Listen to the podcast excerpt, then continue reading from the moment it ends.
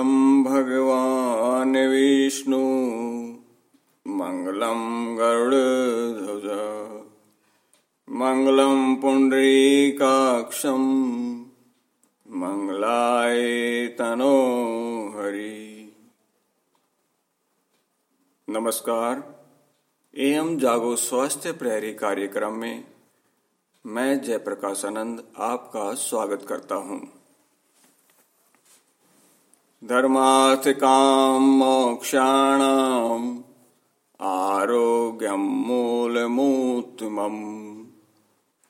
धर्म, अर्थ, काम और मोक्ष प्राप्ति में श्रेष्ठ मूल कारण शरीर का निरोग होना अनिवार्य है। निरोग शरीर से ही सभी पुरुषार्थ प्राप्त किए जा सकते हैं। किसी भी कार्य में अच्छी सफलता के लिए अच्छे स्वास्थ्य का होना ज़रूरी है। इसका मतलब हुआ कि हमारा सर्वोपरि कार्य सर्वप्रथम कार्य स्वास्थ्य की देखभाल करना होना चाहिए। गुरुजी स्वस्थ कौन? स्वस्थ को थोड़ा विस्तार से बताइए समझाइए। सव का अर्थ है आत्मा। आत्मा शब्द देह इंद्रिय प्राण मन जीवात्मा तथा परमात्मा इन सब के लिए प्रयोग होता है। जब हम किसी व्याधि से ग्रस्त रहते हैं तो व्याधिग्रस्त या योगग्रस्त कहलाते हैं। उस समय हम स्वस्थ नहीं रहते। स्वस्थ का अर्थ है निरोग। सौ अस्मिन तिष्ठति स्वस्थ है, जो अपने आप सुख स्वरूप आत्मा में स्थित रहे, वही स्वस्थ कहलाता है। गुरुजी कैसे जाने कि हम स्वस्थ हैं? महर्षि सुश्रुत कहते हैं समदोषा सम अग्निश्च समधातु मल क्रिय।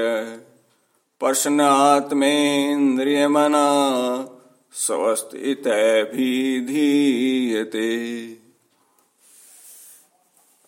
देखिए, इसमें पाँच बातें आवश्यक हैं, समझना बहुत ज़रूरी है।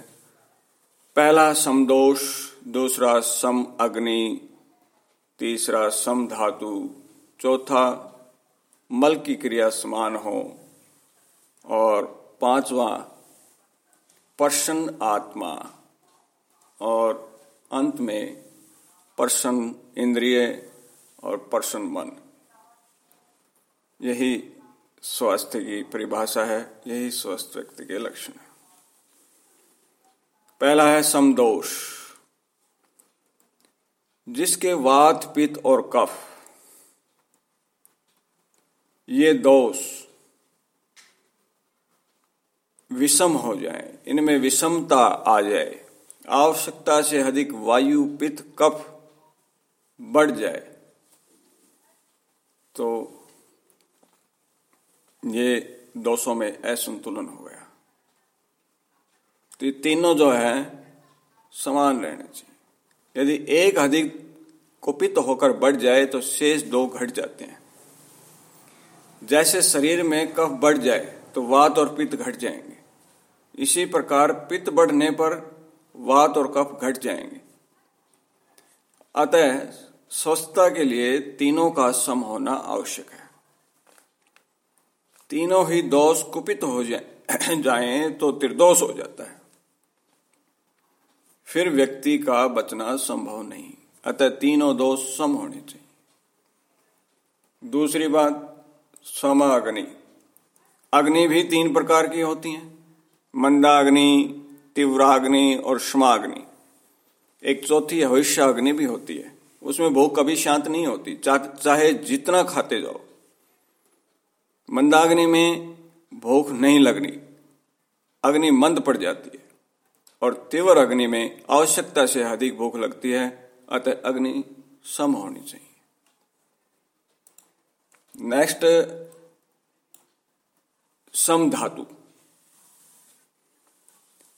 रस, रक्त, मांस, मज्जा, अस्थि, मेद और शुक्र। ये सात धातु हैं। इनमें से कोई भी आवश्यकता से अधिक बढ़ जाए तो रोग पैदा करेंगे। अधिक क्षीण हो जाए तो भी रोग पैदा करेंगे। अतः धातु भी सम होने चाहिए। नेक्स्ट मल। मलिनीकरणान मलह जो शरीर के धातुओं एवं उपधातुओं को मलिन करता है, वह मल कहलाता है। सुश्रुत के अनुसार दोष धातु मल मूलम ही शरीरम, यानी के मानव शरीर। दोष धातु और मल के बिना नहीं रह सकता है।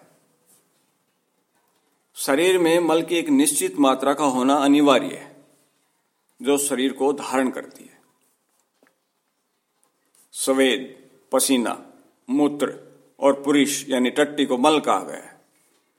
शरीर में मल का क्षय और वृद्धि दोनों हानिकारक है। मल का अधिक या कम निकलना रोग का पनपना है। अगला, प्राण, आत्मा। प्राण विशेषकर रक्त में, वीर्य में, मल में रहते हैं। इन तीनों के छह का ही नाम राज्य समय, टीबी ट्यूबरकुलोसिस साथ ही जिसकी इंद्रियाँ और मन प्रश्न और स्वस्थ रहें, ऐसे ही प्राणी को स्वस्थ कहते हैं, यही स्वास्थ्य की परिभाषा भी है। उत्तम स्वास्थ्य की प्राप्ति के लिए जीने की कला का ज्ञान होना आवश्यक है। इसके लिए जीवन की युक्ति सीखकर उसके अनुसार आचरण करना ज़रूरी है। ऐसे ही जीवन को नियमित जीवन कहा जाता है और नियमित जीवन व्यतीत करने वाला व्यक्ति ही सच्चा आरोग्य प्राप्त करता है। जो बुद्धिमान है, वे ऐसा ही जीवन व्यतीत करते हुए संसार में बड़े बड़े कार्य करने में सफल होते हैं। जीने की एक कला एक बहुत बड़ा विषय है। इसके अनेक अंग उपांग हैं। आज हम इसके एक अंग दिनचर्या पर थोड़ा सा प्रकाश डालेंगे। संस्कृत में दैनिक कार्यक्रम को दिनचर्या कहते हैं। दिन का अर्थ है दिन का समय, और आचार्य का अर्थ है उसका पालन करने उसके निकट रहना।